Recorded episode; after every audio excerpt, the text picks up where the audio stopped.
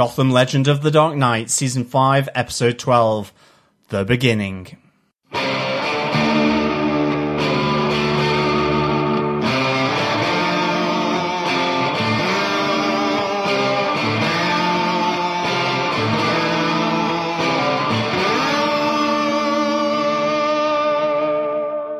This is Francesca Root Dodson. I play Echo on Gotham. You're listening to Gotham T V Podcast. I'm David Mazouz, and you're listening to Gotham T V Podcast. Hey there. This is Andrew Sellon, Mister Penn, and the Ventriloquist on Gotham. And this is Scarface. And you're listening to Gotham T V Podcast. Yeah, yeah. And you better keep listening, you hear? This is Robin Lord Taylor, and you are listening to Gotham T V Podcast. Welcome back, fellow Gothamites and fellow detectives, to this Gotham T V Podcast, episode one forty-three, where we are looking at The Beginning, which ironically is the end of Gotham, Legend of the Dark Knight, Season five, Episode twelve, and for the series Gotham as a whole. Mm-hmm. Um, it has been a ride, fellow Gothamites, and I am one of your pilots in, of this podcast, uh, John. I'm a bit depressed. This is your other host, Derek. I'm a bit depressed we've come to the end of this. We've been podcasting about the show for five years. It's only been going five seasons on T V, but we've been talking about it for five full years and a bit more.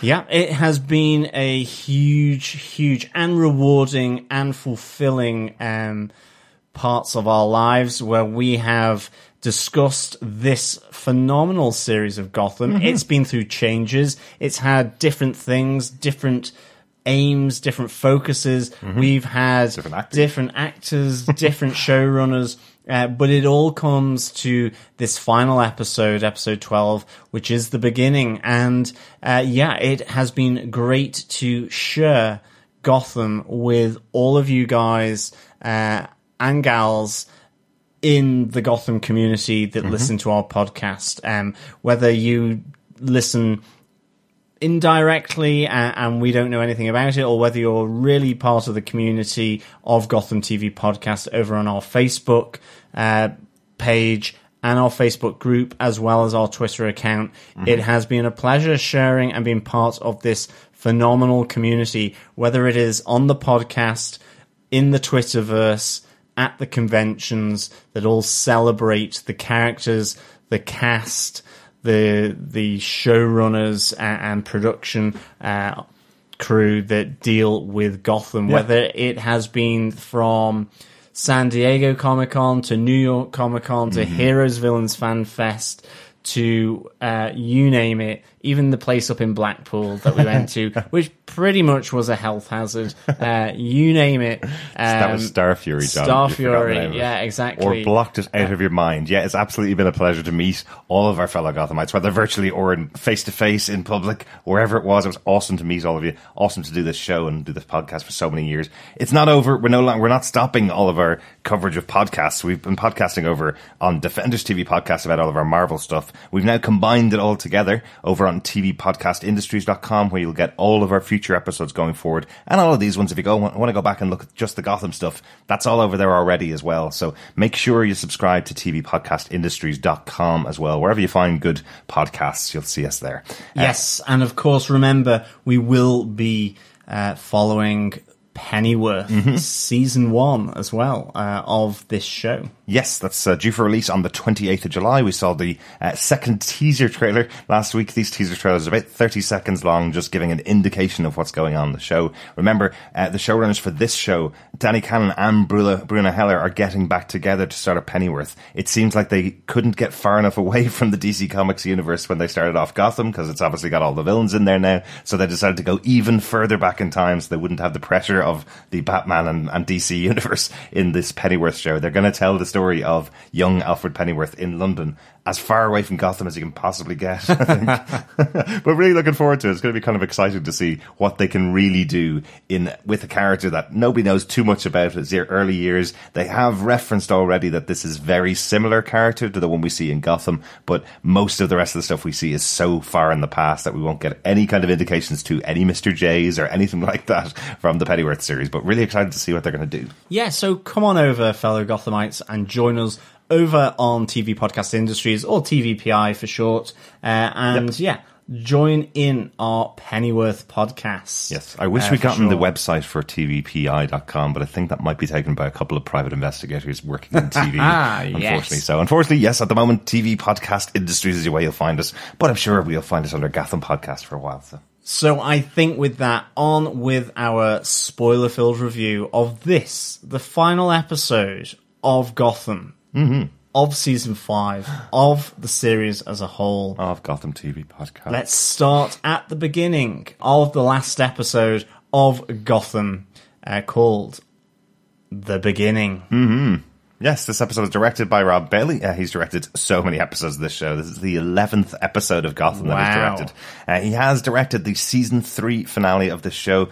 It's not often that, that Danny Cannon and John Stephens aren't involved in the finale. Uh, so Danny Cannon has been involved in many of the finales in the past and the and the pilot or the premiere episodes of the show. But unfortunately, he's already off working on Pennyworth at the moment, so he's not on this one. But Rob Bailey has directed loads of episodes over the past. Uh, he did Penguin, Our Hero, uh, earlier on this season. It's episode three of this season as well. Uh, John Stephens is, of course, back to write the final episode. This must have been his dream episode. He's been waiting to have an episode where he gets to play with the full grown-up versions of uh, of the villains and of Batman himself in this episode, so you can tell his fingerprints are all over this episode, aren't they? Yes, his greasy burger prints are all over this episode for sure. But this is his thirteenth episode of Gotham. He's written so many episodes, right back to the awful first episode, Balloon Man, which got him the gig as showrunner. But hey, look, he obviously learned his lesson from writing that awful episode to get the point, to the point where he's now showrunner on the show and guided the show for the last four seasons, uh, last three seasons, sorry, since Bruna Heller left at the end of season two. So you can kind of tell that he's been waiting for this moment more than anybody else. Yeah, absolutely. No, I mean, it's a, a good, good episode. Mm-hmm. John, do you want to tell us what they gave us with your synopsis for this episode of Gotham, the finale of season five? Sure. As a more portly penguin prepares to leave Blackgate Prison after ten years, strange things begin to take place in Gotham on the eve of Bruce Wayne's return for the opening of the new Wayne Towers. Whispers are abound of a dark menace blighting the criminal underworld, while the G C P D are unable to trace missing U S military supplies. As the day arrives and Penguin walks free, more offbeat moments ensue as the Riddler is busted out of Arkham Asylum and a shaken Harvey Bullock is framed for the murder of an Arkham guard. As Jim Gordon begins to piece together the evidence, helped by an unknown figure in black, a sinister plot targeting the city of Gotham and Wayne Towers is revealed to be masterminded by Jeremiah Valeska. Who's that? Or is that Jack? Mm. Joseph, mm. John, Ooh. or Mister J. Hang on, you? No, well, only, only on a full moon. Okay. As Jim prepares to face the disfigured Jeremiah at Ace Chemicals, a new figure emerges to be the hero that Gotham needs. It's oh. great to have the Joker and Batman in this episode. Fantastic. Fair dues to Gotham mm-hmm. for bringing them into this really little neat and really little tight um, Batman Begins episode. It's just really, really smartly done, this. Uh-huh. Um, so fair dues. I am really looking forward to looking at our top five, to be honest. Yep, really looking forward to diving into this one, definitely. Also, very interesting after all of the teasing and all of the coaxing and all of the, well, spoiling that's been going on from uh, from the people behind Gotham.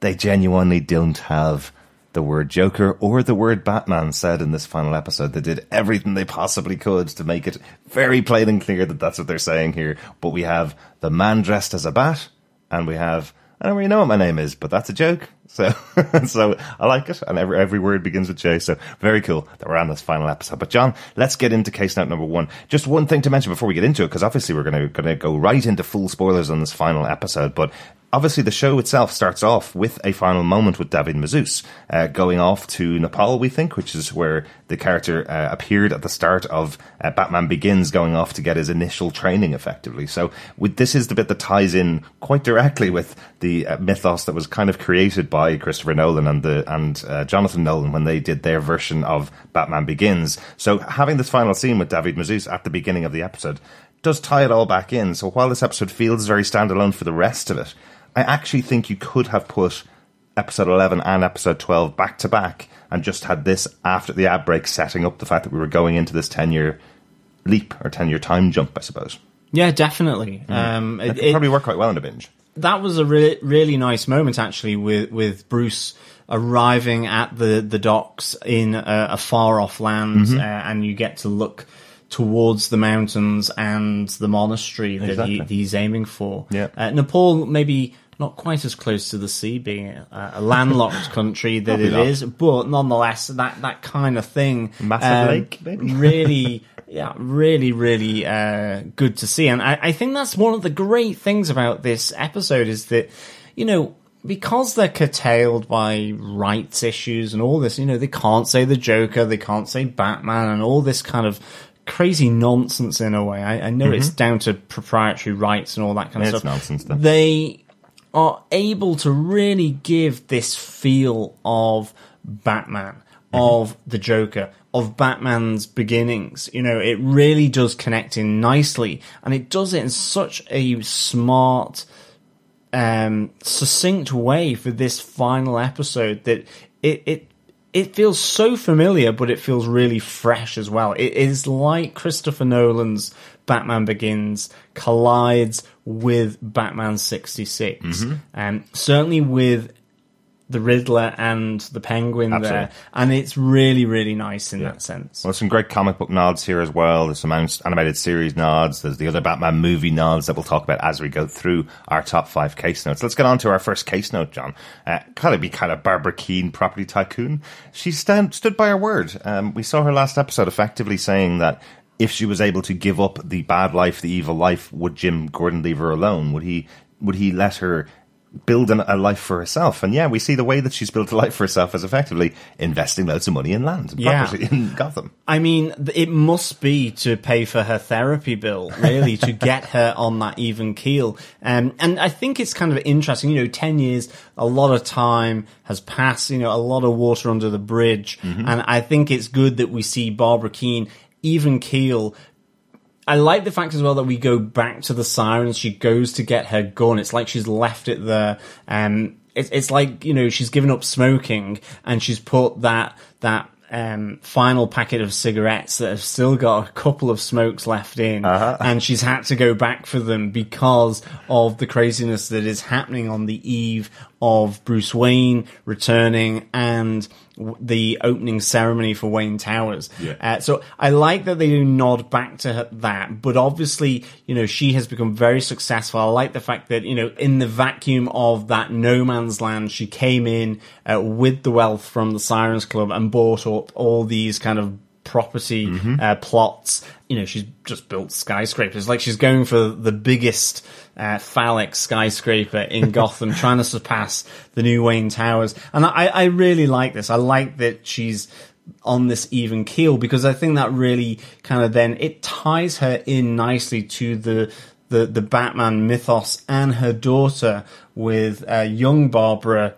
uh, Gordon, uh, to be the Oracle and so on and so forth. Yeah, yeah, lovely little Barbara Lee Keane. Our first, our first look at the youngest member of the Gordon family in this episode. So a ten-year-old Barbara Lee uh, after last episode, I suppose. Um, it is really interesting, isn't it? As we've said before, and I'm sure many, many people have said, Barbara Gordon or Barbara Keane at the beginning of the show in episode one, the pilot, was a pretty messed up character in herself, but not too messed up. She was just a socialite that was, you know, sleeping around on Jim Gordon. That's kind of it. And had yeah, a bit, of a, bit dis- of a drinking problem and Definitely. that kind of stuff. She was a dysfunctional rich person, and there's plenty yeah, of those. Absolutely. And now there's also plenty of these. She's just a criminal who has a, a property empire. You know, there's, it's not the first uh, criminal that will f- that have funneled their money through uh, through property. And so, I suppose she's in for for Gotham. She's definitely a reformed character. We'll say she's no longer killing people. It seems so. But I do love that now she's still as competitive as she always was. She's saying to to Jim, "I can't wait to see Bruce come back."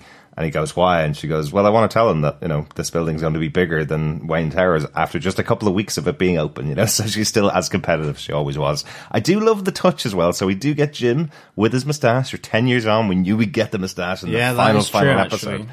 But all it takes is a quick word from Barbara Keane slagging off his moustache, and he goes home and shaves it. So showing that she still has a draw over him. Yeah, she has a, a bit of power over Jim. Was it a slug or was it a caterpillar? Caterpillar. A hairy caterpillar. Yeah, caterpillar. Um, yeah, I, I mean, it was really nice, um, I think, that, that touch to have Jim with his uh, moustache and then him really kind of realising the absolutely catastrophic good luck faux pas that he's done by having that moustache um, on his face. So he, he goes and shaves it off. I love the fact that, as well, Barbara has got this fiery red hair as well, mm-hmm. which looks like it's a nod to the the fiery red hair that Barbara in the comics has in terms of Barbara Gordon, her, her daughter. Right. So yeah. It's a nice little touch here, kind of a- a- adding this this fiery red head to um to the mix here, and, and certainly um it, it's just really good seeing her step up to that sort of motherhood plate here that I didn't think she ever would. If you had told me that the person that chucked herself off the church in the bridesmaid dress well, would dress, have not even a, bridesmaid a, dress, yeah, wedding dress, wedding dress would be um, seemingly a fully functional parent with yeah. a young, seemingly well-adjusted daughter um, with a booming property empire, I would have gone Barbara Keane on it.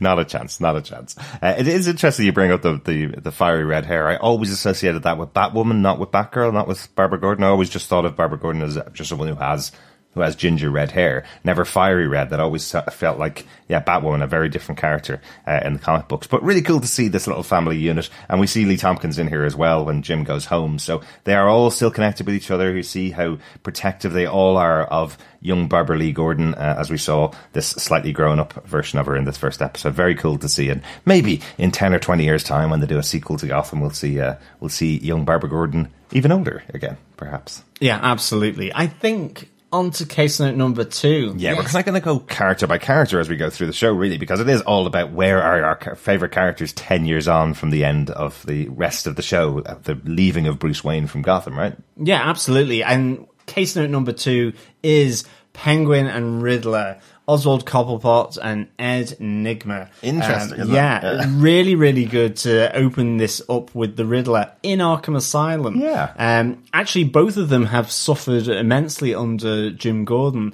Uh, rather than being praised for them standing shoulder to shoulder, as Oswald says to, to Jim, fighting the, the forces of um, Nissa Al Ghul mm-hmm. uh, and Bane uh, and the sort of corrupt military. Uh, instead, six months later, they are, well, Riddler is chucked into Arkham mm-hmm. and uh, Oswald into Blackgate Prison. So it is really interesting to see a slightly unhinged Riddler in Arkham Asylum with a vegetative Jeremiah Valeska here yeah. um, in a wheelchair, drooling immensely, certainly after Ed um, shoves a blunt pencil into his leg. Not a flinch from Jeremiah here. Absolutely. But apparently that's what you do. You don't paint his bald head. Yeah.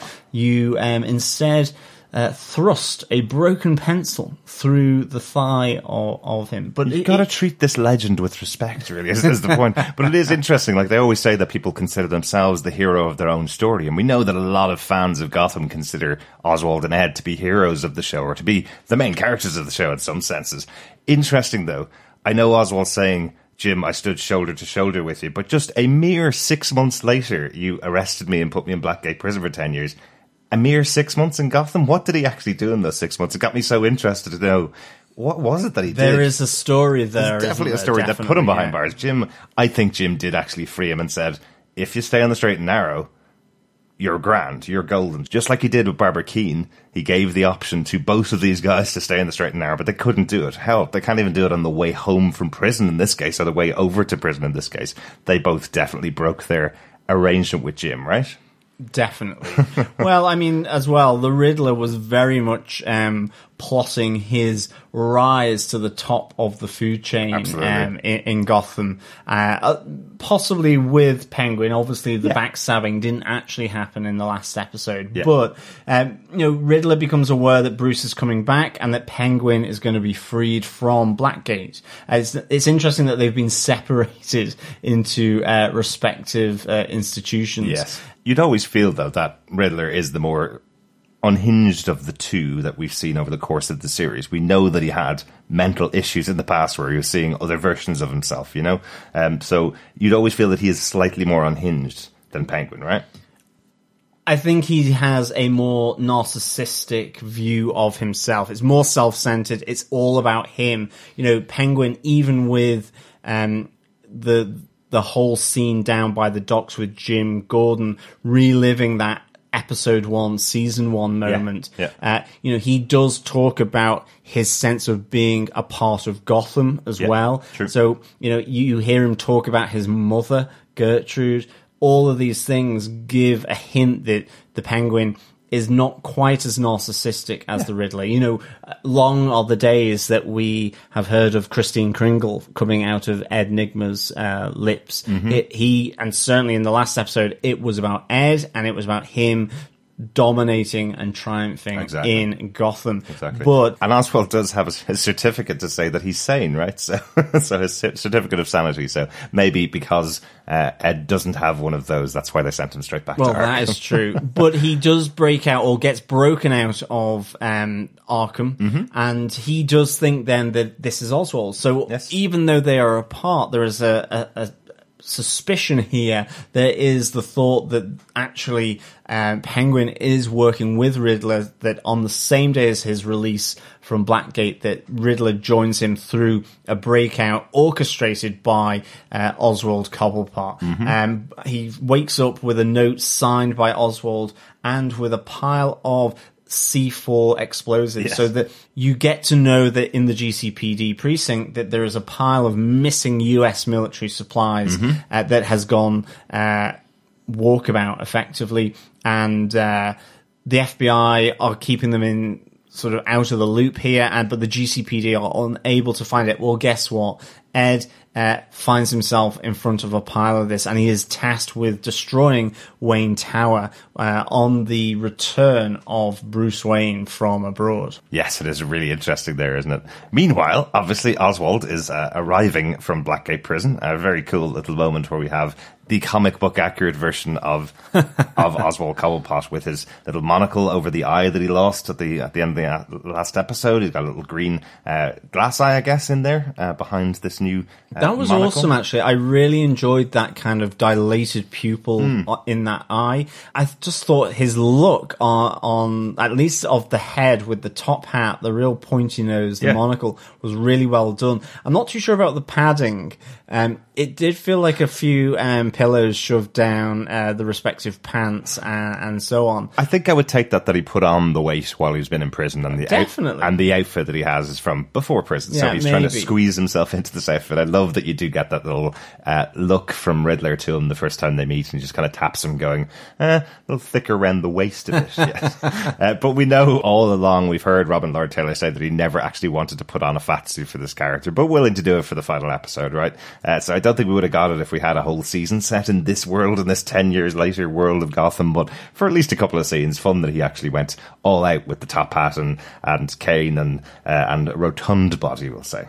Absolutely. Uh, really nicely done. And obviously, as we move, move forward in this, Oswald realises that um, he needs to get revenge on Jim. Mm. And you get that great throwback, uh, or shall I say, as Ed says, callback yes. uh, to um, the, the first episode of the first season where, you know, tables reversed. You had Jim stood with the gun being asked to kill Oswald Cobblepot mm-hmm. uh, at, by the orders of Carmine Falcone. This time, Penguin seeking revenge on the fact that he feels betrayed by his old friend uh, for putting him into prison six months after standing shoulder to shoulder. Yeah. But as Jim says, you forget um, about this peer as he jumps off himself Uh, to escape the bullets flying from Penguin's gun. Yeah, I love that. I love the, yeah, you know you've made a big mistake bringing me here, or you just have a very short memory because I'm going to do exactly what you did when, yeah. I, when I had you in this exact position. Yeah, lovely callback there. This peer has been such a feature of the show over the years. You know, we had that battle between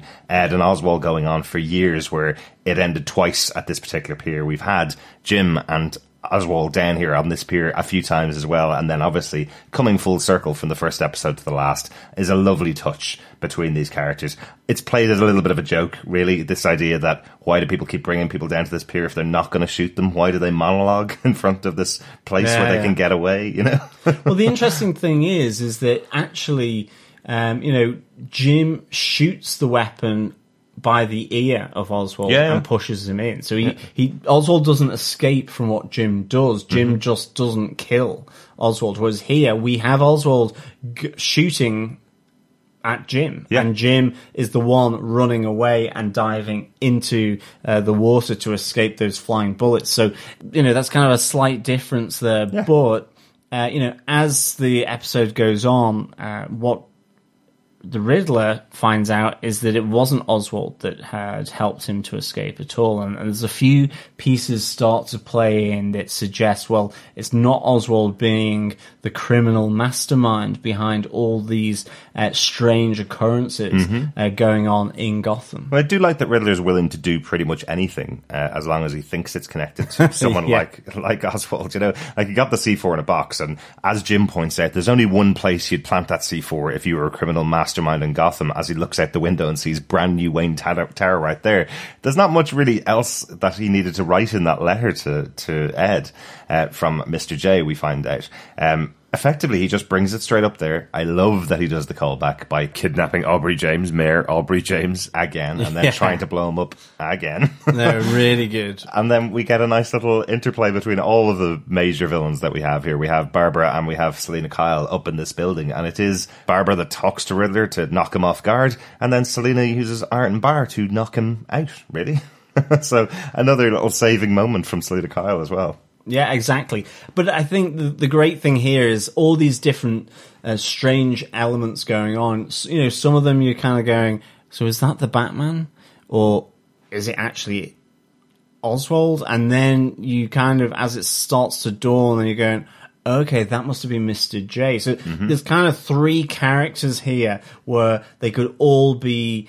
Um, behind some of the strange things. Obviously, Batman ain't gonna blow up Bruce uh, Wayne's uh, tower, new tower. Well, not for but, the second time. But, you know, Jim, uh, Oswald, all of this, they're all embroiled in this larger picture, and you're kind of working out who's doing what. And mm-hmm. I, I think it's really nice uh, to have this, you know, and, and certainly the moment you realise that maybe Oswald and uh, the Riddler have lost a bit of their edge being in prison for ten years or thereabouts, mm-hmm. is when, um, you know, Oswald comes to save Edward, uh, but the car is attacked from above, and it's a really nice move. Like, the, oh yeah, it, it is again reminiscent of the uh, Dark Knight trilogy, with that uh, the the roof of the car being sort of caved in from above by Batman jumping from above. And I like the use of the cape here to cover the windscreen, so yeah. that the driver crashes the car, and as both Oswald and Edward come out of the car,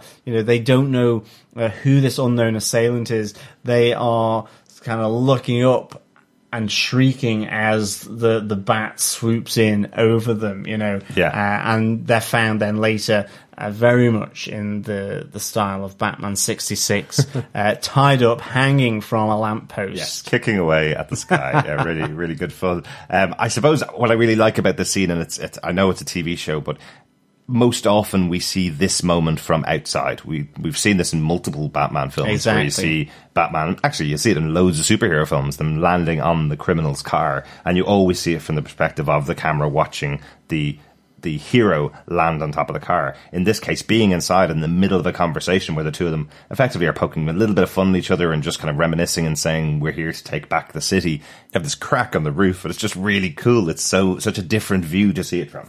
Yeah, it's a great, uh, great moment. Um, and then we have that awesome moment where obviously the two of them are being taken away in their transport. A prison transport's not going to keep these two. You're going to need to do a lot more. So very quickly, Riddler gets himself and Oswald free. They break out. You hear Oswald going, well, they're not going to give Gotham to a man dressed like a bat. And then they see him flying overhead and they go, uh, do you want to wait till tomorrow? Yeah, yeah, let's wait till tomorrow. Yeah, absolutely. Which is a great little moment. That's yeah. the whole point of Batman, is striking fear into the hearts of these people so they stop doing their criminal activities. So just a little touch of that. Yeah, it's really, really good stuff to see, actually. Um, and it, it's a nice mix of, you know, really good choreography of the, the bat. Just nicely thought out, seeing... Mm-hmm. I, I, I was like... yeah, that makes so much sense. Yeah. The cape over the windshield. Yeah. Um, and then um, just, yeah, the the Batman sixty-six moment. Again, paying homage to um, all these different sort of influences that this show has had. Yeah. Uh, so, yeah, really good. Also, not to take away that we do get a, a little hero moment from Leslie Tompkins and from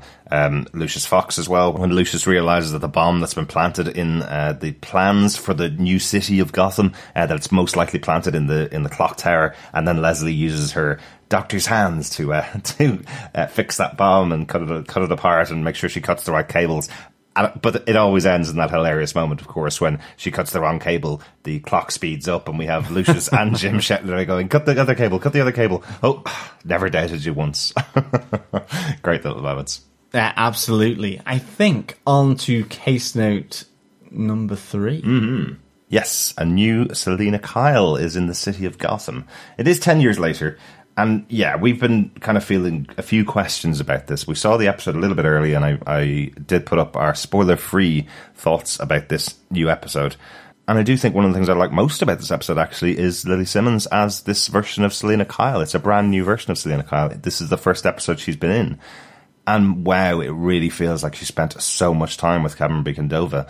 Um, Cameron did state that she didn't want to appear in this final episode. She said she was playing a teenage version of Selina Kyle and didn't want to appear as a an older twenties version of the character. But she did say she spent hours speaking to Lily about the character and the things that motivated her and the things that were behind her. I think you can really see it, and I think they even cast the look based on Cameron Bicondova's version of the character in the show. What do you think of, of Lily's version of the character?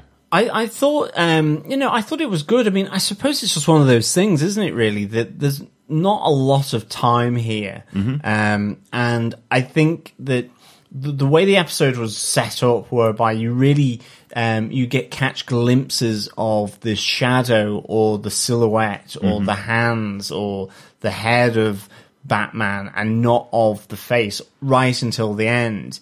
I think because of that, it was doing something very much very differently. And I think there just wasn't enough time for Selina Kyle, with played by Lily in this episode, to really kind of come through. But my point being is that, you know, the moments that she was on screen were absolutely fine. Yeah, it was yeah. no, um, it wasn't one way or another, because there just wasn't enough time. I mean, for me, um, I think Cameron Bicondova, it's great that she was able to spend time with Lili Simmons mm-hmm. in order to give her take on what she was trying to do with the character. It's a shame, as we've said in the last episode, that Selina um, Kyle wasn't played by Cameron Bicondova in this episode, given that it was such a nice sort of look back at all, you know, a lot of the main characters here. But I think Lili Simmons did a great job. I think the only way you could have done it, though, is if you just had the same thing that they did with Batman, that you'd done that with Selina Kyle. I don't think you could have had Cameron Bicondova playing Selina Kyle in the same way that you can't have David Mazouz playing Bruce Wayne in this episode. I don't think that would have been possible.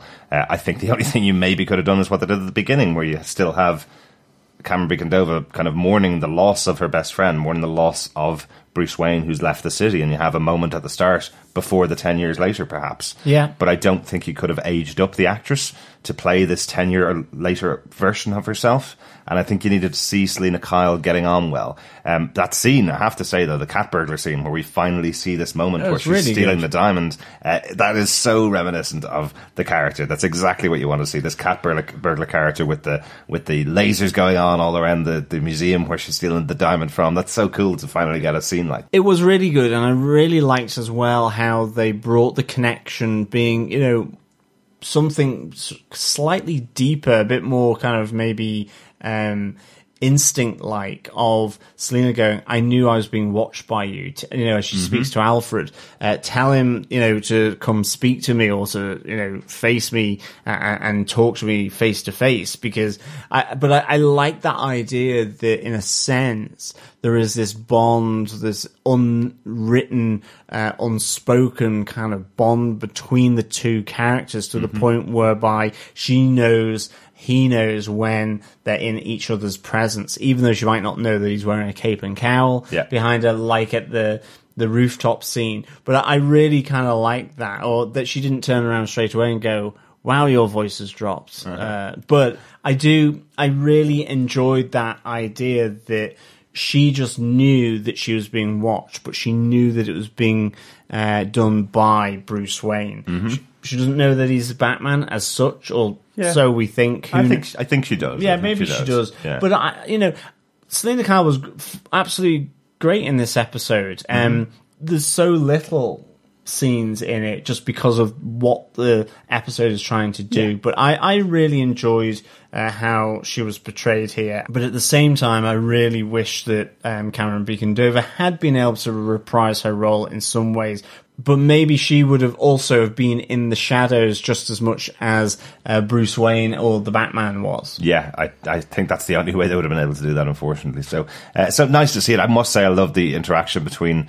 um Selina and Alfred, where she says, you need to go and tell him that to stay away from me, and Alfred goes, I think that's something you need to tell him yourself. And she's kind of going, no, no, you tell him. And he's like, so you dressed up to the nines to tell me that you don't want to see Bruce Wayne? Yeah, exactly. Nice. He always knows what's going on in Selina's head. It's really good. But you're right, that meeting with the two of them where she meets up and tells him all she wants to tell him while he's standing behind her, I think that's one of the best scenes in the episode. Um, we do hear David Mazouz's voice in there. He's definitely, that voice is definitely blended in with another actor, or at least um, has been has gone through the machine that has been used for all the other Batmans to deepen their voice, you know? I'm Batman. Exactly. He doesn't get to say that, unfortunately. But I do like that, where he's saying to her, I needed to leave, and she says, well, I didn't need your protection. All I wanted was you. All I needed was you. But he says he's not leaving Gotham again, and he doesn't know where that's going to end for them. Um, but he's not leaving, which is, you know, a nice nod to their relationship, that he will be there. Even though he's gone for ten years, he's now got the training that he's never going to leave Gotham again. Really important moment for the character, and really important that he shared that with Selina Kyle, of all people.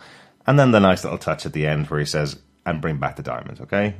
Yeah, no, absolutely. And she says no, of course, because it is Selina. Yeah, I mean, that's it. It's that whole scene, as you say, is just so good. Uh, her in the shadows with the laser beams, doing her acrobatics across them, whilst then mm-hmm. being watched by Batman as he sees her take the the diamond. So yeah, really nice to bring it back to that as well. Exactly. on on the rooftop, for sure. Exactly. Another big character arriving in this episode for our case note number four, the arrival of Mister J, or something, I guess. Jack. We're just going to call him Jeremiah it, to begin yeah. with. You're you're there, John. Yeah, I'm John. Should John we just is call there. Him John? Mister John, yeah, exactly. uh, Doctor John, in fact. He could have played a few smooth sort of uh, Mississippi uh, blues tracks. Maybe, maybe. But it's such a weird idea that we have here with the character, you know. I think people were complaining, because they always do, unfortunately, with this actor who plays... Um, Jeremiah Valeska and Jerome Valeska. Uh, Cameron Monaghan is such a great version of this character. He plays such a great version. He's been there since back in the first season, but he's a very hard-working actor who makes movies, and he's got his other major T V show that he's on, on Shameless on H B O, that he's been on for years, so he only gets a very small amount of time to guest, to do guest appearances in the show, and every time we hear after he's been on the show, oh, why can't they just have him in another episode? Why can't he be in more episodes? Why is he not here? And what we see here is that actually, after his incident at Ace Chemicals, he effectively went into a coma and has not been out of that comatose state in ten years. And this was all put on, effectively, so that he could eventually meet up with Bruce again. Once Bruce left the city, he didn't want to be part of it, effectively. Yeah, he's become dormant. I really like yeah. this idea that weird, Jeremiah went dormant because... Mm. the person who he has that connection with, the person who he loves, as he says, mm-hmm. left the city. He abandoned them, he says. Um, and now that he's coming back, that's when uh, the dormancy begins to, to, to shake off, and, you know, coming out of hibernation to uh, effectively beat and attack him, uh, blow up what he uh, thinks that he cares for, but actually not to to kill uh, Bruce Wayne. Yeah, uh, I like that moment in Ace Chemicals as well, where obviously we don't see Batman, mm-hmm. but a lot of batarangs have been flying towards um, Mister J, because um, you know, as he helps Jim save his daughter from plunging into the vat of, of green goo. Batman, not Mister J, right? Yeah, Batman. But yeah. you you have that moment where Mister J is looking up and Does he recognize him? I get the feeling that he does. He and says, I, there you are. Yeah, exactly. Yeah. So this is a really uh, sort of great little moment here in, in Ace Chemicals. I mean, it's proper symbolic um, for for what Gotham and the Batman is all about, and certainly with his greatest nemesis. So this, to me, was absolutely uh, fantastic. And I like how they bring it back to Ace Chemicals as well. You know, that the place of his birth, and mm-hmm. he goes back there to really try and uh, dish out um, pain and suffering to the people that are connected with Bruce Wayne. So again, going after the young Barbara Uh, Lee Gordon, mm-hmm. rather than Barbara Keane, uh, and rather than Jim directly, goes after the things that will affect them, which will in turn affect Bruce Wayne, because exactly. uh, you know, they are the people that he cares about. So this is just really, you know, it, it's kind of like the, the the psychotic Russian doll of Mister J, really, mm-hmm. that he will always go three dolls in to get the person that you least expect, yeah. in order to cause Uh, Bruce Wayne maximum damage. Well, exactly. Like he's trying to he's trying to get Bruce out. He's trying to drive Bruce out of the shadows is the whole thing, right? That's his whole plan. So he doesn't want to kill Bruce directly. He doesn't want to actually shoot him or maim him or capture him or anything like that. He just wants to draw him out and show him what he's been doing, just like a, a crazy little puppy, I suppose. And he's just trying to get his attention all the time. You know, that's that's kind of the the idea of the character, really. Um, this is very similar to Jeff Johns' version of the Joker that he's done quite recently, actually. Uh, the look is very similar to the to the comic book version that's that's there as well. The idea that he knows who Bruce Wayne is and he will just taunt him with that idea is is very similar to that version of the comic books, but very different to most of the other versions of the Joker that we've seen over the years. So it's lovely that Gotham get to do this. They get to kind of remix and, and replay a character in a different way on this show, because it is a different universe. It's not set in the comic book universe. We know it's not set in the movie universe either. So it's nice they're able to do that. Um, it's great to see Echo back in this episode as well. Um, yeah, when, definitely. When I interviewed Francesca Root Dodson a couple of months ago, uh, the actress who plays Echo, she wasn't able to tell me whether she came back. We made an agreement before uh, going on the podcast that I wouldn't ask whether she was back in the future, and she was pretty clear about saying that she couldn't reveal it anyway, and I didn't want to know, to be honest. So I was surprised and I was excited to see her back in this episode of the show. It was really good fun to have the actress in there, and to be, I suppose, so quickly dispatched by Jeremiah once she got stabbed by, well, Stabby Babs returning to protect her daughter. Um, it is interesting that she got killed immediately, and we have that line from Jeremiah saying, there will never be anybody like you, but hey, plenty more fish in the sea.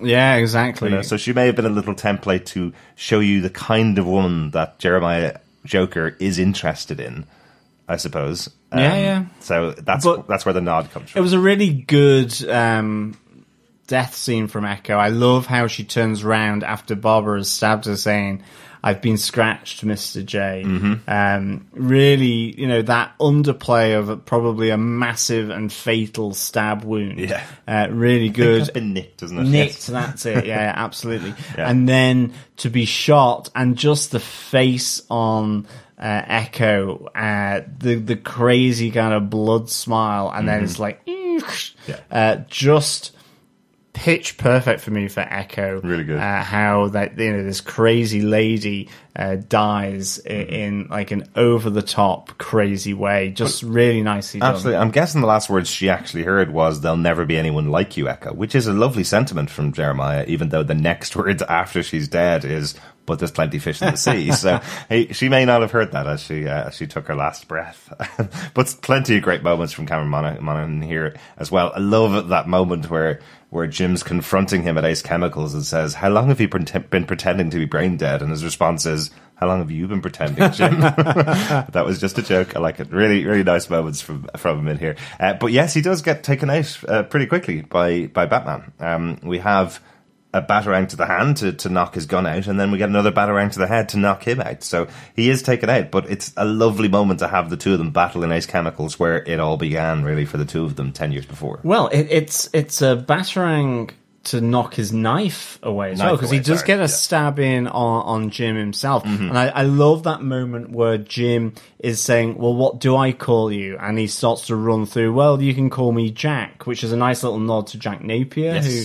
who was the Joker in Tim Burton's Batman. Mm-hmm. Um, there was also Joseph, presumably Marian Joseph, so maybe a little of a bit of a religious slant. Just a quick addendum here, jumping in, just to point out that Joseph, the name that Jerome actually calls himself, one of the four names that he calls himself, this is a reference to the comic books where uh, Joker went straight and changed himself back into a normal-looking human being and took on the name Joseph Kerr, or Joker. So, nice little touch there from the writers of Gotham to pull that one out of the bag. It's in the comic book issue, uh, Going Sane, so check that out if you want to see that moment. Then me, because John, because of Gotham T V Podcast, uh-huh.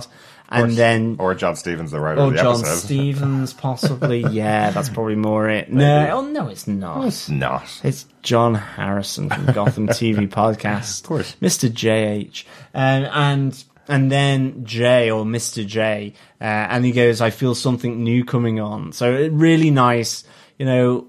As I say, just getting around the, the nonsense that they can't say the Joker, even though he, you know, if something looks like a Joker, smells like a Joker, and acts like a Joker, then it's probably the Joker. It's so, John, yeah, yeah, or, or me, yeah, absolutely. Well, it's um, been five seasons, you know. I kind of I should see my smile, fellow Gothamites. It's almost a bit of a joke at this stage, so you might as well go out not saying it. To be honest, they they've been able to to categorize him as Gotham's version of the Joker, really, for so long. Why not head out in the last episode without saying it? I'm not that disappointed, to be honest. I didn't need to hear the word Joker said in the episode. So, uh, so yeah, it's good fun. I have to wonder how difficult must it have been for those ten years. Like, we know he's crazy. We know this character is absolutely mental, but we hear other inmates in Arkham saying, you know, oh, you can punch him in the face or you can kick him in the legs, and obviously Riddler stabbing him in the leg with the pencil. We've got the other guy who's drawing on the back of his head. He's been putting up with that for ten years, just waiting for Bruce Wayne to come back for his moment with the, with him. You know, you can tell their dance is just beginning, really, you know, at this stage. Yeah. And again, he, you know, the idea of the chaotic fear that uh, Mister J puts on people is really nicely done by the Arkham Guard and Harvey Bullock mm. uh, in, in this episode as well. And it, it's nice to see Harvey being involved with, you know, Mister J's plans, where he actually makes up that he killed the Arkham Guard, even though he shoots himself, and is like, don't say his name, everything's tapped, everything's yeah. wired up, uh, because then he will, you know, move to enforce his plans. And I thought that was really nice. And even with the whole, um, you know, just before Jim goes off to pick up um, Barbara, who then he later saves, he says, you know, say hi from Uncle Harvey. Mm-hmm. So it was a nice little um, moments in, in this episode, both really uh, dramatic uh, as well as cute and, and cuddly yeah. from Harvey Bullock, absolutely. Which is great. Yeah, absolutely. I was wondering if that this is part of the kickoff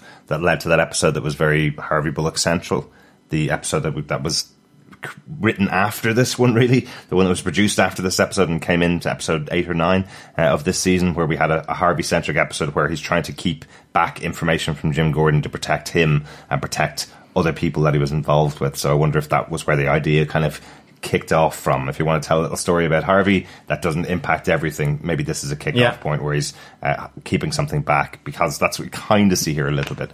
But let's get on to our final point, because Batman's here. We've talked about him a little I'm bit. Batman.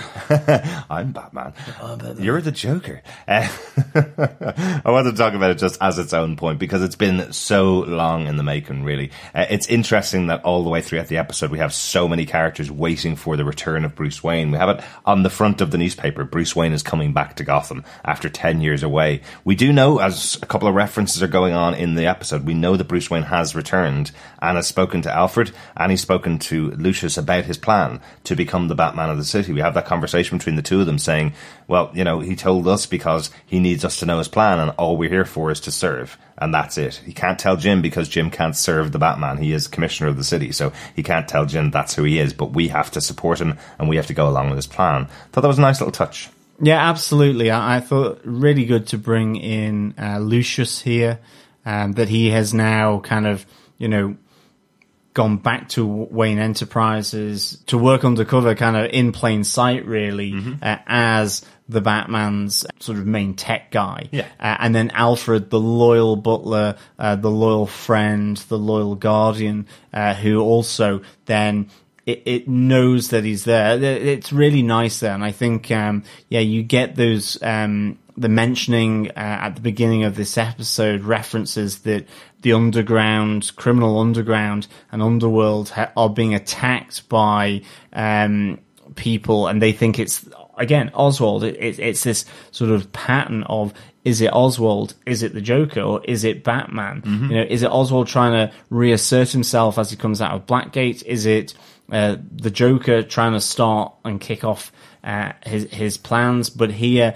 you know, I, I like the fact that they say, um, you know, people here are growling. You hear that no one has died as yes. a result of this, and so you're really hearing about the Batman introducing himself to the criminal underworld. So yeah. really good. It's a good catch, John. I, I absolutely thought when I heard Harvey Bullock saying that people are hearing growling, I thought this was another wonderful Gotham reference to Killer Croc, who we've been hearing about since the beginning. I've never seen. I thought that was the reference, but you're absolutely right. They they categorically state no one was hurt, no one was injured. That's a Batman M O. That's the Definitely. whole point. It's like the G C P D don't really want to follow up on this one because, well, if nobody died and it's only criminals that it's happening to, why would you follow up on it? Which is yeah. the whole relationship between those characters mentioned in a throwaway line. Nice touch. And to be honest, I'm the first one to want a Killer Croc reference in there, to be honest. True. But we do have another element of the relationship between the G C P D and Batman. We have that moment where um, Harper and Jim Gordon are off investigating this whole uh, robbery from the U S uh, Armed Forces place where the C four was taken. And we have Batman crossing their paths because he's investigating exactly the same thing. And he saves the lives of both Harper and Jim. We find out that actually the bo- bodies that were left behind in the warehouse were covered in C four. So if they had discovered them, if they had gone near them, they would have been killed. So it's a nice, a nice moment to have an actual interaction between Batman and the G C P D early on when he's telling them that he's a friend. Yeah, I mean, I, I think it's, uh, again, it's a really atmospheric moment in this episode, in the warehouse, mm-hmm. um, hearing the voice echo through the warehouse. Yeah. Um, you know, Jim gets a glimpse, and then it, it's starting to realize that maybe this is someone who is an ally, who is a friend, you know, isn't trying to, to kill them, because at, to begin with, they think he... Uh, th- this shadowy figure is the person that has killed all these people in the warehouse. Mm-hmm. And then, yes, with the the realization that he told them not to touch the bodies and that they would ultimately have exploded with the C four, yeah. then they, they kind of are able to sort of look slightly differently um, at this dark figure um, prowling around Gotham. Yeah, yeah. And we close out the episode really the way it always had to end, really, don't we? We have two, three of the major characters, three of the friends of Bruce Wayne, Jim, Harvey and Alfred, standing atop the G C P D, revealing the future bat signal on the roof of the G C P D, lighting up the sky. And we have Alfred repeating the famous line from the beginning of the episode, in the darkness, let there be light. In the darkness, there will be light. You know, that whole concept that was brought out by Jim Gordon to poor Bruce Wayne at the feet of his dead parents at the beginning of the first episode, where he's saying to him, I'll take care of you and I'll make sure the city isn't in darkness. And now there's kind of a handover with this new Batman. It's directly after he's taken out Riddler, Penguin and Joker, who've all had plots to either destroy Jim or destroy the city of Gotham. Um, it's really interesting that we have this moment where he's saying, I'm here now, don't have to worry about those crazy, creepy characters, that's what I'm here for. And it, as the camera pans across the city to him and Harvey going, who is that guy? And Jim saying, it's a friend. Jim knows exactly that this person is there to help them. It's such a cool, cool moment and really just nicely done. I mean, I, I thought this was a great ending to the, the episode, and to have then the bat symbol fly in behind Gotham again, just so nice with at the start of the end credits. Mm-hmm. Um, but that was really nice, and it was great to see uh, David Mazouz there being able to fulfill, you know, I think something that he's really wanted to do for a long time, which is work. the the bat suit. Yeah. Uh, you hear that he is obviously a massive, massive fan of the Christopher Nolan films, and to have that cowl uh, and cape and bat suit um, there, I thought that was really a great moment. And indeed, I, I thought the cowl was very reminiscent of the Batman Begins uh, and Dark Knight trilogy cowl. Yeah. Yeah, it's a shame, obviously, that the show didn't run long enough for actually David Mazouz to be in the suit. That is obviously a stunt person. The suit's built for a six foot four uh, stunt performer who's in the suit itself, but that is David's face grafted onto the the, ah, okay. the the guy himself. I didn't realise that. Yeah. Oh no, that means I have to take everything back. What a shame. No, unfortunately, yeah, they they couldn't, they weren't able to get uh, David in the suit itself. He's you know he's a little bit too young. We saw it. We see him at the start of the episode. You know, this is only taken a week after the the previous episode was filmed. You know, it's it's not like we've we've had six months or a year for him to be able to to build up and and get ready for the suit. It's a very quick turnaround in these episodes as a T V show. Obviously, um, one of the sad things I, I saw during the week, an interview with uh, with Danny Cannon and John Stephens about this final episode, where they said now that they were going to do an episode with the Batsuit, they went to Warner Brothers asking, could they use a suit from the movies or the T V shows? And they said no, um, unfortunately. And then, yeah. They, yeah, and then they went to the film production company and said, could they use any of the suits at all? Any of the, any of the old suits, one of the um, possibly one of the stunt suits for, for the episode. And they said no as well. So uh, once again, Gotham having to fight for everything that they could possibly get to create the show that they wanted to create for the fans of this show, you know. Uh, it feels like they just got no support towards the end from the people who were responsible for all that. So they effectively had to make their own suit. If you see the close-up shots of the suit, it is different from every suit we've seen before, but has some similarities. Has does have some touches. Well, good on them, because to mm-hmm. be honest, I thought the suit looked really, really well done. I, I mean, for me, it was very difficult to tell, and certainly I, I thought the the head and cowl aspect was very uh, Dark Knight trilogy. Definitely. Definitely. With uh, very pointy ears, um, I think, on that one. So, yeah, it, but it looked good. And I, I really am glad that they got that moment of, you know, the the future bat signal shining into the sky of Gotham, Jim, Harvey, and Alfred looking up as he's on the edge of the skyscraper uh, in the the bat suit. Classic. Classic, classic stuff, indeed. Yeah. Yeah, a couple of quick notes uh, just about the episode. I, I just thought it was quite interesting the way that Jeremiah's plan was playing out. Uh, as you had the security guard shooting himself in the head and Harvey taking the phone call where he effectively follows all of the instructions from Jeremiah for some reason that we don't get to hear.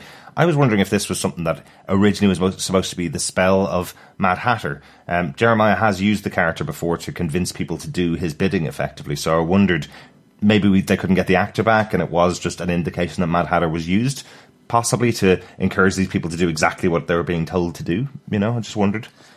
I think that's a really good idea, and I think it's a great mechanism for getting people to act above and beyond their fear, because, mm-hmm. um, yeah, I, I think, to me, it makes sense that it would be uh, the Mad Hatter working again mm-hmm. with uh, Jeremiah here, for yeah. sure. Yeah. And then some of the newspaper articles, as you see the uh, the newspaper that's being read uh, by the security guard in Arkham Asylum, just interested to see that Gotham is still going to the absolute dogs. We see a mob boss dying in a car crash, one of the headlines on the front page, and then we see Mayor's own cousin mugged as one of the other headlines with the return of Mayor Aubrey. I just think it's fun that they had a news story about his cousin getting mugged in the city. He's still not fixing this city. This is still crazy, Mayor Aubrey.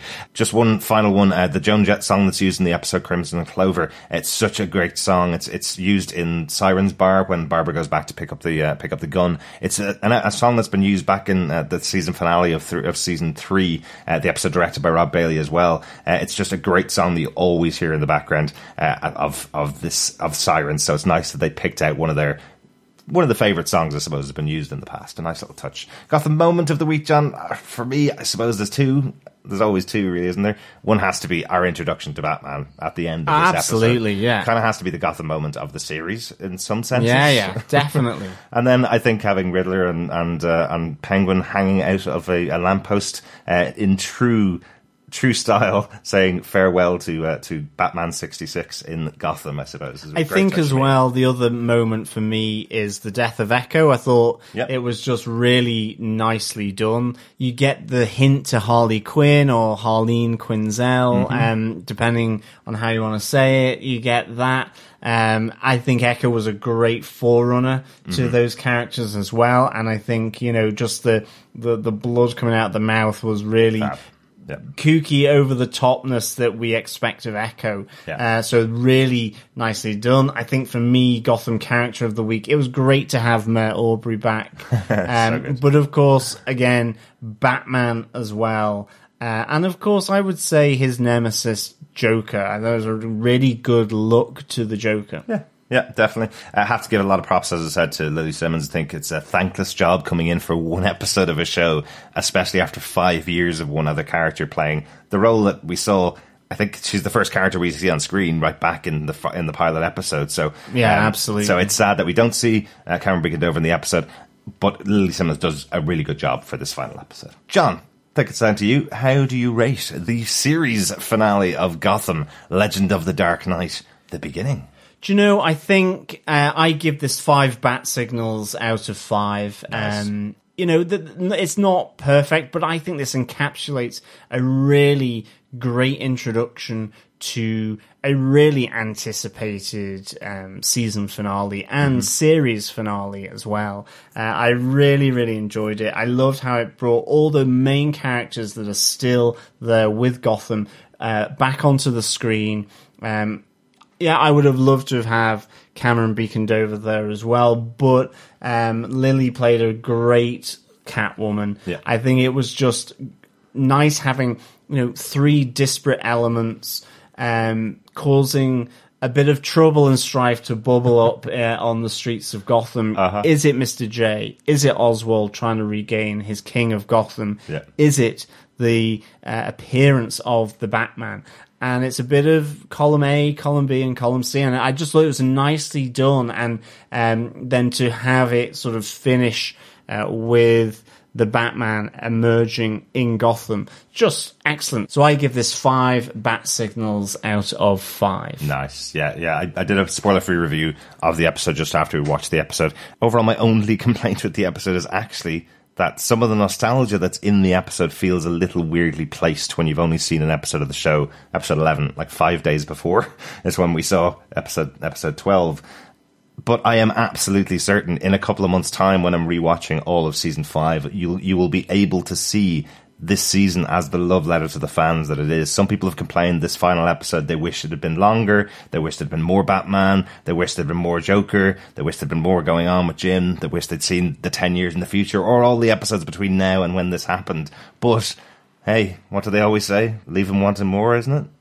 Oh, well, yeah. Yeah. Uh, yeah. So this season, if you really think about it, this twelve-episode season would never have happened without the fans, and it really felt at times that they were saying, I don't care if new people are going to watch this show. This is for the people that have watched it from the beginning and the people that have been interested in the characters that Gotham created and the ride and the journey that Gotham was taking you on. And they've ended it in a great place where we actually see, I think, a great Batman episode of the show. We see definitely great moments where Batman's doing what Batman does in the background. We don't see those moments of Bruce Wayne because that's the Bruce Wayne movie. This is still Gotham. This is about all the other characters that we've dealt with in Gotham, and particularly Jim Gordon and his relationship with the city. This episode was about Jim Gordon about to go into retirement until he realizes actually he has a real ally now for the first time in five seasons, someone that can really help out and clean up the streets. So I thought it was a perfect little ending to this wonderful show that didn't get all the budget and all the viewers that it deserved over the years. But it got five seasons, and it did a whoppingly phenomenal job uh, with it. So a big thank you to everyone who has participated in Gotham. Cast, crew, showrunners, production, you name it. Um, it's been really good. Absolutely, totally agree with you, John. Huge thanks to everybody involved in the show. Yeah, now let's hear your thoughts uh, in our feedback section for this final episode of Gotham. Yeah. First off, an email through from Sam Bacter. Derek and John, I finished watching the series finale of Gotham a little while ago, then read your well-written spoiler-free review. Thank you. I really enjoyed this episode. While it wasn't the best of the season, there are some excellent ones. I thought it was a fitting conclusion to the series and had some nice touches, including the closing scene that gave me the feels. Mm-hmm. It was so cool to see the proto-bat signal lit up with Gordon, Bullock and Alfred looking up at Batman, and I liked what they did with the Batsuit. Mm-hmm.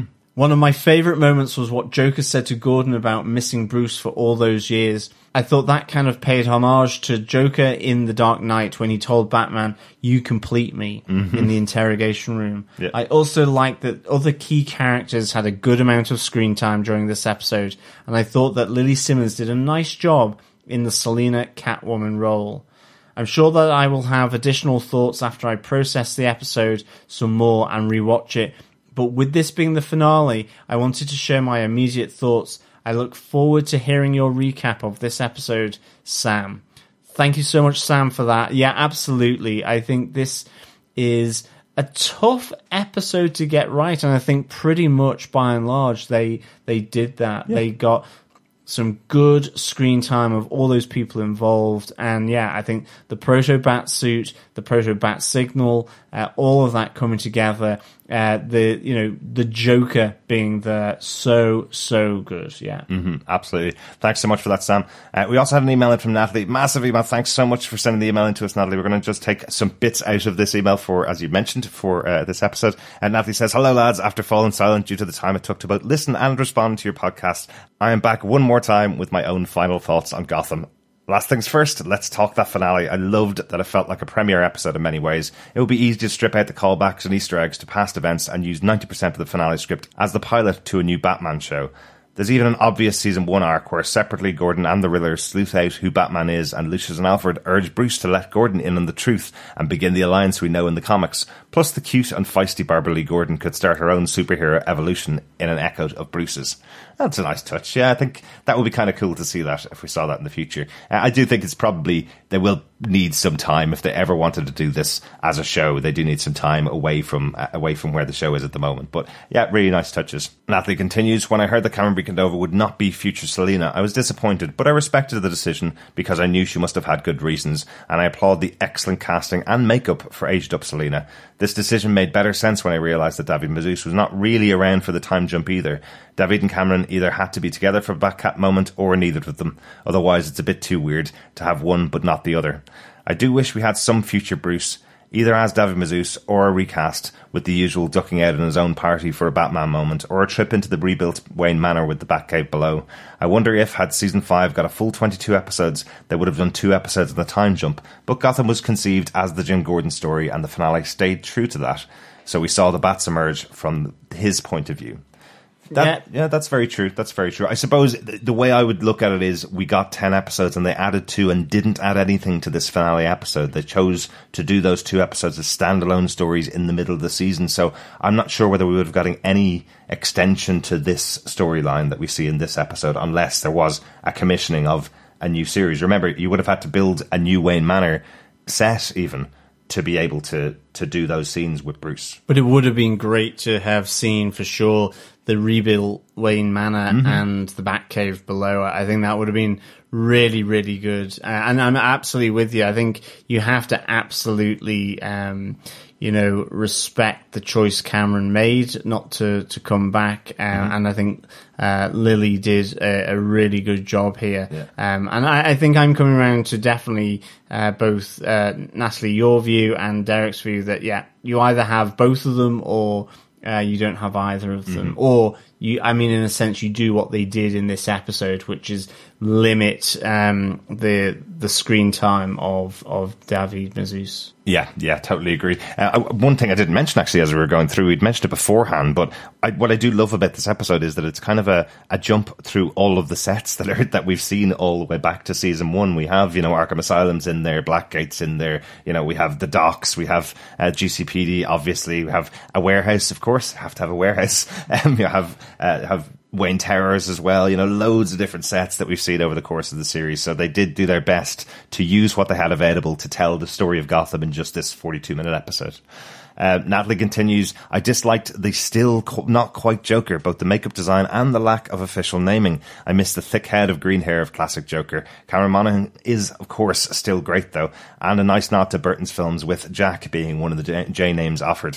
One of my favourite moments was finding Penguin and Riddler tied together and hung from the lamppost. So comical and so perfectly Batman sixty-six. Even though we knew the final shots were coming, Gotham still surprised us, with Aubrey James back as mayor, only to be promptly kidnapped. A callback indeed. Barbara Keane is fully legit as a developer, and what failed scheme threw Penguin into Blackgate and Riddler in Arkham. All are worth some exploring as fan fiction or comic issues." Yeah, I totally agree. I'd yeah, definitely. Some, yeah, I think the comics. Story of what happened to Penguin and the Riddler to get them banged up in uh, both Blackgate and Arkham, I think that in itself would be worthy of a Gotham episode definitely. Or two. Definitely, definitely.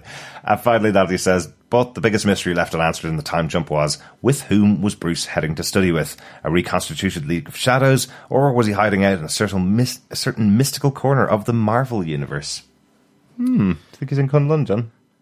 Well, maybe. I, I mean, and it can't be Doctor Fate, because uh, that's Egyptian mythology. So, yeah. so it's um, Kunlun. We're settling on Kunlun, then. Okay. Well, yeah. Or maybe an outpost of the League of Shadows. It's, there's still some League of Shadows members out there, so uh, very, very possible. Uh, not sure they, they were intending on uh, underlining exactly where he was going, but you never know. Maybe Ra's al Ghul is back in some sense. Uh, Natalie says, all in all, a great finale. Some head-scratching decisions, but set up many new possibilities for fans to think about. Thanks so much, Natalie. Thanks for all of your email and some great points in there as well. Yeah, absolutely. Thank you so much, Natalie, for the feedback. It's really good to, to get your, your thoughts through. We have another email from Claire. Claire goes, hello, John and Derek. The beginning was a beautiful end of Gotham. In my active imagination, I wanted to see a scene of Alfred and our Dark Knight.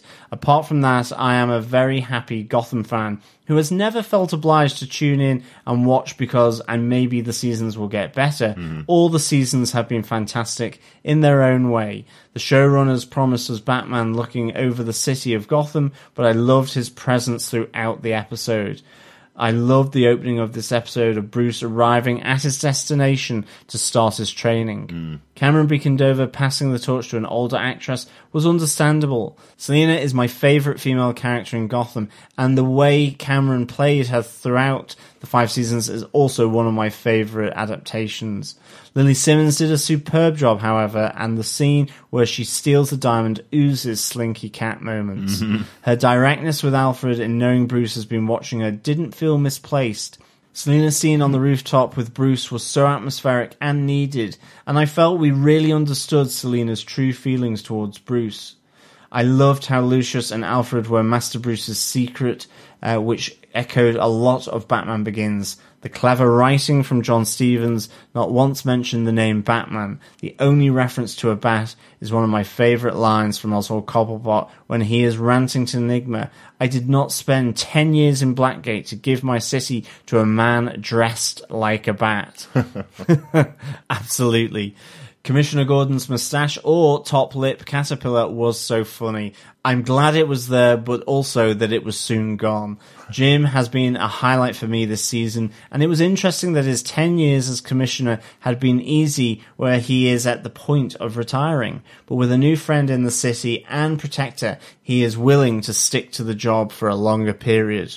I'm not sure whether it was. It's been an easy time as commissioner. I think he's he's been he's been finding it reasonably easy, but he's been saying that he wanted to step back away from this stuff and have kind of an office job. Is what it feels like. He'll step back and, and step away when somebody else takes on what he needed to do. You see, in this episode, he's still out investigating with Harper. You know, he's still out investigating bombings in the city of Gotham. He's still sh- running into buildings shouting G C P D, you know. Um, but he's the commissioner of the city. He shouldn't be doing that as often as he is. What he's saying is, I'm only really doing that because um, nobody else has stepped up to take my place, really. Yeah, absolutely. Um, Claire goes on to say, Oswald Cobblepot never fails to impress me. He may be thicker around the middle, and certainly he's less forgiving, especially towards Jim, but determination, as always, is admired. The revisit to the pier with Jim was so good, as he generally wanted to kill Jim for putting him back into Blackgate after standing shoulder to shoulder with him to save the city. Mm-hmm. Edward Nygma again shows he can handle his time in Arkham Asylum. The big surprise and welcome was he spent most of his time with Jeremiah Valeska, who has pretended to be brain dead. Cameron Monaghan has put so many different performances in to make Gotham's take on Mister J. I loved his final outing at this crazy, disfigured, emotionally broken character. Using Jim and Barbara's daughter was probably predictable, but it was a great showdown and a fantastic way for Mister J to see there is a new protector that has batarangs and will use them. I, I think you're so right here, Claire. Yeah. I think Cameron Monaghan has provided so many different um, slants on this character. If you think back to Jerome, you think back to Jerome reawakened from the dead by Professor Strange. Mm-hmm. Then you think of uh, his, I suppose, sane, in inverted commas, twin brother, Jeremiah. Yep. Then Jeremiah going crazy. And now, you know, post falling into the Ace Chemicals vat, uh, this this new other person that will begin with a J. Yeah. Uh, it, it's just really pretty impressive, for sure. He's done such a great job. I love the joke in here when he's talking to Barbara going, oh, that was a different version of you, but there have been a few different versions of me, really, haven't there? That's a lovely touch from Cameron Monaghan. And I know that you're saying here, Claire, that, that um, it might have been a bit predictable to some people that he'd be going after Jim and Barbara's daughter, but I suppose that's part of the challenge that Gotham has always faced, isn't it? That it's trying to reference things that we've seen hundreds of times in the comics over ninety years, you know? So sometimes things are predictable because it kind of has to happen. It's it's it's where the story is destined to go, I suppose. So lovely that they brought this into this final episode. That again, is just setting up something that we knew was the inevitability of Gotham at some point. You know, yeah. Uh, Claire finishes with, everyone in this episode was amazing. Mm-hmm. Ed, Harvey, Lee, Barbara, Lucius, and Alfred. Uh, he looks so proud, especially seeing M- Master Bruce looking down on the city of Gotham. I can't call a favourite scene in this episode. It had all elements of joy and emotion. Mm-hmm. For me, Robin Lord Taylor has been my standout character of the seasons. Thank you to you both for the amazing podcasts and meeting you both at the couple of conventions. Look forward to your future podcasts, Claire. Thank you so much, Claire, uh, for the feedback. It is always great to get your thoughts. I think, um, you know, fans alike really enjoy uh, discussing these fantastic episodes. And mm-hmm. I think this is a, a really um, a, an emotional moment for all fans when it's the, the final episode of the series. So, uh, and, you know, the, the community that's grown up, whether it's with Gotham T V Podcast, whether it's collaborating with Gotham Addicts or with other Gotham podcasts as mm-hmm. well, uh, as well as fans such as yourself, Claire, and others that we've met at conventions, it is just really good to get your thoughts um, yeah. fr- uh, from from you. So, yeah, thank you so, so much. Absolutely. Thanks so much for being with us every step of the way and staying with us over these years with all the kind of messed up schedule that we had from when we were living in Ireland and when we weren't getting the episodes for a year sometimes after the episodes came out in the U S. Uh, thanks so much for staying with us, all of our fellow Gothamites, and everybody that watches the show and talks to us over the podcast. A few more bits of feedback over from our Facebook group as well. Charlotte Bain says, the finale is my heart. A beautiful five-year journey. Mister J, he was crafty. He used Jervis Tetch to hypnotize those guards. Anytime someone says Jeremiah or verbally makes a reference to him, they blow their brains out, slit their throat, or when Harvey kept yelling at Jim, don't say his name. See, I knew I wasn't the only one. Charlotte also thinks that uh, that possibly yep, Jervis Tetch. I think it's a great theory. Yeah. yeah. Thanks, Charlotte. Charlotte continues, the Gotham writers are genius. Poor Echo, though, faithful to Jay to the end, but he callously kills her. This Jay was viciously awesome. Loved Jim's moustache. Barbara's red hair is a reference to their daughter Batgirl's per- persona. Barbara's rich, queen of Gotham, but in a good way. I miss Cameron, but Lili Simmons did an excellent Selina. She mimicked her very well. Awesome actress. Alfred and Lucius, I love them together. They are Bruce's support system dedicated to him. Lee and Harvey, I love them too. Ed and Oswald remind me of the sixteenth Batman series. Comical, especially when Batman foiled their capers. Tied and hanging in the air. I loved seeing Bruce after that beginning. He really wasn't physically there. Well, they added his morphed voice. When talking to Selina, she loves Bruce, but she keeps that diamond. Bruce's chin was on that Batman too. Kind of iconic line, Alfred's reference to Jim in the alley, and they all looked up at Bruce Batman on the tall building. Jim calling Batman Bruce, just a friend. I'm happy and sad. End of an origin story. Loved it all. Love you guys and all of our Gotham family. What a ride. Thanks so much, bros. Well, thank Thanks. you so much, Charlotte, for that. Uh, really good Uh, to get your your thoughts. Um, yeah, absolutely. So many good moments in this episode and across the series, mm-hmm. and really good to have the you know the the, the danger, the drama, the the comedy, the fun, um, the references to Batman sixty-six, the references to the Dark Knight trilogy, the look at comics, the look at the the cartoons. You know, all just really, really nicely done. Uh, Roger Sprong over on Facebook also says, in the podcast, I hope you get into the final exchange between Selina and Bruce Batman. That was one of my favourite moments. Selina has rarely opened up like that before, but when Bruce Batman says, return the diamond, she hesitates and then says, like hell. Haha. Absolutely, Roger. Um, I love the fact that she's kind of like, no, I'm keeping this diamond. Thank you very much. Um, it was so, so good. Absolutely. Yeah, great, great moment.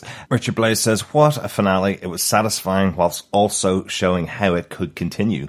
A fully well-rounded conclusion to the whole Gotham story. I'm sad it's over, but happy we got to see it in all its glory. I totally agree with you, Richard. Yeah, yeah, lots of little definitely. touches of how it could continue as a show, but uh, yeah, a lovely way to end this Gotham show. Yeah, definitely. Sam Baxter returns just like the Dark Knight. Um, over on Facebook saying, I really enjoyed this episode. I thought that it was a fitting conclusion to the series and had some nice touches, including the closing scene, which gave me the chills. While I'm sad to see the series end, I'm also glad that we got this final season. It wouldn't have felt right if they had ended things with season four, and this way there was a more sense of closure. I completely agree, Sam. I think we are blessed that we got the season five and that they really moved the the series towards uh, being able to have this really great closeout to season five and to the series with that, as you say, uh, a really amazing closing scene, which is so iconic. Mm-hmm. Um, and I loved how the bat symbol flies uh, through the cloud uh, at the start of the closing credits with Gotham uh, on the screen. I thought that was really nice as well. So cool. So cool. Finally, Teresa Sefotas says, you had such a terrific W T F Moments video this week. So much to talk about with this finale. A few things I noticed and wondered about. Bab's red hair, the first thing that came to mind was Batgirl hair. I wondered if Barbara Lee would use her mom's look for her Batgirl dis- disguise. This seemed, they seemed close, which was nice to see in the episode. Barbara Lee saw firsthand what Gotham villains could do. That's really interesting. Yeah, maybe she does take that look from Barbara Keane in this episode and, t- and yeah, incorporate yeah. that into her bat suit in the future. That's really cool. Uh, Teresa continues saying, I also wondered if the Batman voice was David's as well, only edited. Yep, it definitely was. Yeah, it was definitely his voice. You can you can hear it when you when you hear that conversation with Selina. You can hear some David in there too. Yeah, definitely. Yeah, without yeah. a doubt. And finally, Teresa says, is it me or was Jeremiah channeling Marlon Brando in this episode? Seeing the future bat, bat signal was great. I got the feeling Gordon figured out that Bruce was Batman in the end.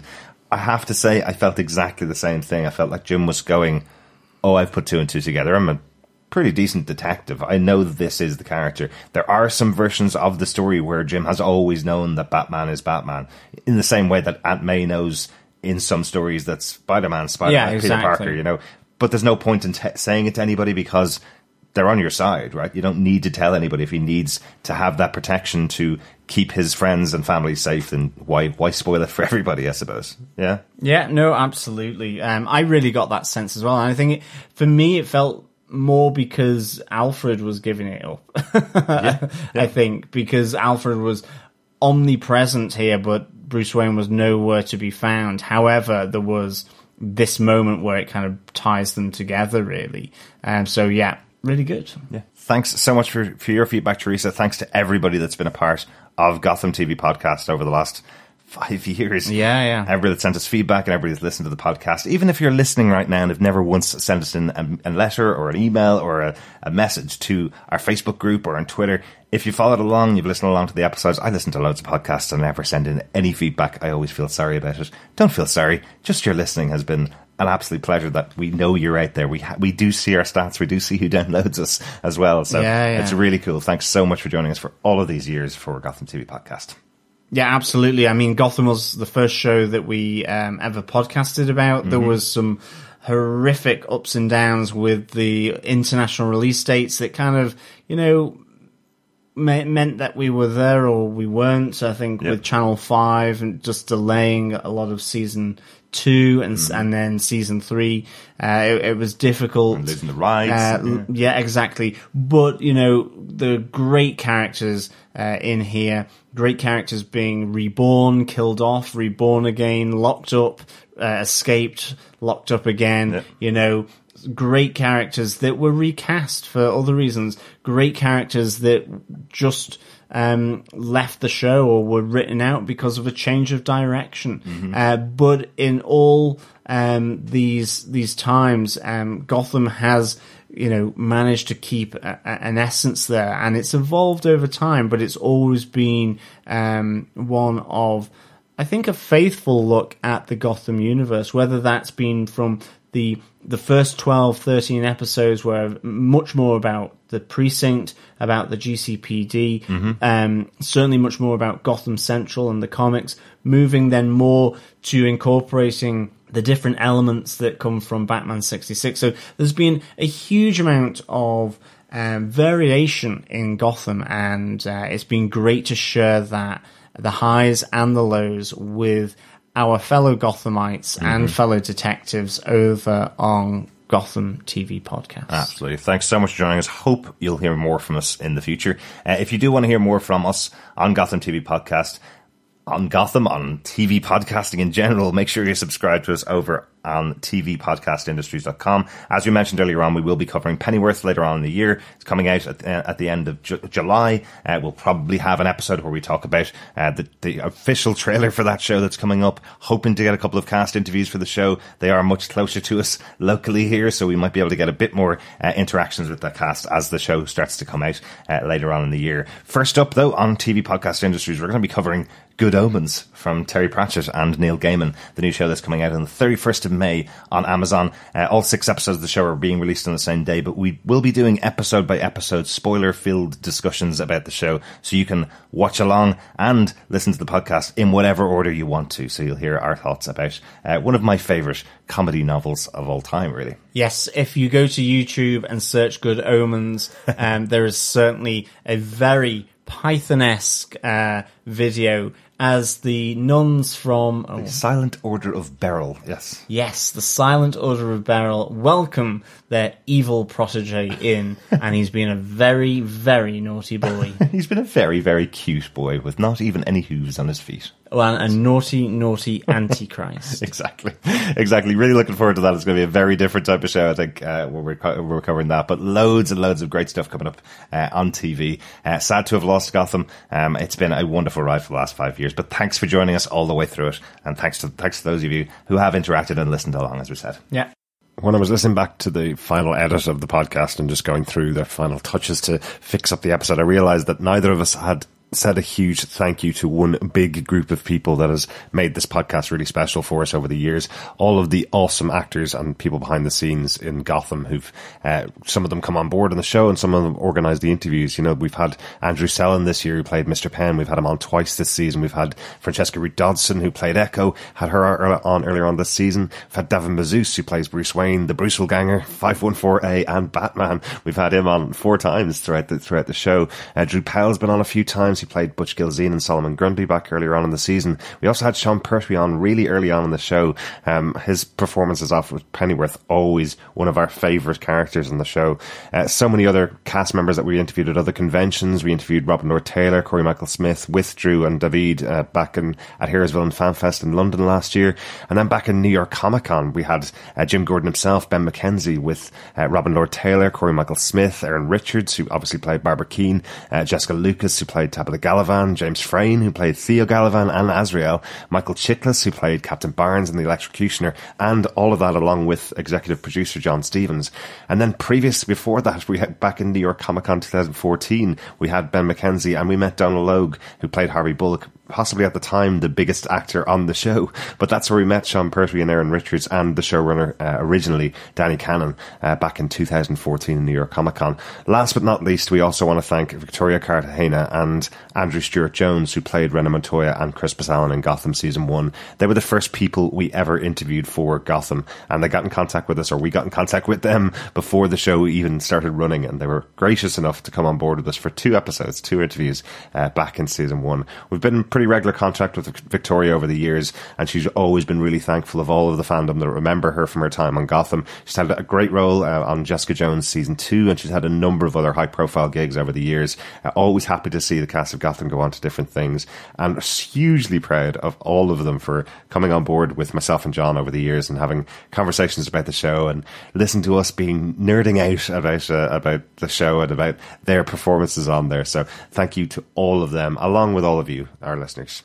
As always, fellow Gothamites, it is a pleasure speaking with you, uh, and we want to take this opportunity to say a big thank you to you all, uh, and to all take care and to really love one another. Mm. Uh, that's it, old friends. That's the end of our adventure, at least for Gotham. Mm-hmm. Uh, as always, there is another, as they say in Star Wars, and we will be back with Pennyworth, uh, as well as Good Omens. Please check us out at t v podcast industries dot com. And so, of course, we will be back with you again soon. G C P D! This is Victoria Cartagena. I play Renee Montoya on Gotham. Hey, this is Andrew Stewart-Jones. I play Christmas Allen on Gotham. Do not cross Allen and Montoya. How would Alfred deal with these two visitors to Gotham from Ireland? Well, I mean, first of all, how did he get to the pool? And, uh, and secondly, I, I'd grasp you firmly by the elbow, and I'd walk you very smartly to the gates, and I might even show you my commando knife. How's that? You could set the dogs on us as well. Yeah, no, no, I don't need dogs, mate. When we were in, in, in San Diego, the show wasn't on yet, mm. so um, it's an odd thing to interact with fans who haven't seen it yet, because they're excited, and, and also, you know, this is not going to suck, right? You know, kind of thing. And you're like, no, no, I really think it's going to be good. Um, He really just wants to get to the finish line. He may want to stash some money on the side, you know, legally or not, and he wants to get to his pension. And then Jim Gordon comes in, and he's seen fifty of these guys, except they've never been Jim Gordon. They've never had the kind of moral fiber of this guy, and it reawakens in Bullock the thing that, you know, Jim Gordon's such a strong character that it that it changes Harvey. You know, it reminds him of who he used to be. Uh, one of the big things about, about Gotham is the strength of the female characters in the show. Can you tell us a bit about Barbara's strength, where she gets it from, yeah. where she brings it to? Good character, good question. I'm glad we came to you. Um, yes, Bruna um, Heller, our fantastic creator, writes amazing female characters. I've always watched his programmes, always had these fantastic female characters, which is so brilliant to play and so important. And I feel like telly really is leading, television is really leading the way at the moment with this. And Barbara, um, personally, I feel like um, she's such an interesting character. She's really strong, very intelligent, she's really motivated. She's always, she comes from money, but I think it doesn't even matter if, you know, you you still have to, it sometimes it's harder, I think, if you come from money to really find a path in life, because you get given everything on a plate. So she's really kind of forged her way, and she's got all of this history behind her. And I think the really interesting thing about Barbara is, even though she's really strong, which loads of women, most women are really strong, she also has all of these amazing like weaknesses and character flaws and all of these things that it doesn't take away from her strength. It's like just another part of her, because this is the fantastic thing about Bruno's writing is um, a lot of women on T V are just kind of boxed, you know, like that's the hero, that's the, you know, the, the poor broken-hearted one. And Bruno and other amazing writers at the moment, I think, especially for telly, are creating women who are just multifaceted. Like they have, they can be strong, but at the same time they can be like lonely and hurt, and that's just everyone, you know. It's women and men, it's just people. But finally, we get to like play those. I'm John from Gotham T V Podcast. Um, how does Ed Nygma's other side um, develop now that he's let the other side out the box, and what implications might that have for Christine Kringle? Oh, many, many implications. Uh, well, we'll see on Monday. I think there was a sneak peek released by somebody uh, where, um, you know, Dark Nygma is, is essentially the catalyst for Ed to get the things that he wants, which is, you know, attention from Kristen, uh, love from Kristen, a date. Um, And so he's he's just going to be pushing him pushing him to, to man up and have some courage and take chances. And so we'll see we'll see Ed finally just like just say what he should have said about about twenty episodes ago, which is like, will you will you go on a date with me, or go on a date with me? Don't even ask, just tell it. Hey, this is Drew Kyle. I play Butch Gilzine on Gotham. And this is Francesca Root Dodson. I play Echo on Gotham. This is Andrew Sellon, Mister Penn, and the Ventriloquist on Gotham. And this is Scarface. This is Robin Lord Taylor, and you are listening to Gotham T V Podcast. You are listening to Gotham T V Podcast. I'm David Mazouz, and you're listening to Gotham T V Podcast. Thanks for being a Butch supporter. Butch loves you, baby. John, do you want to tell him what they gave us? Him? Do you want to tell John Stephens what he gave us with his synopsis for your episode? Yes, I will tell him.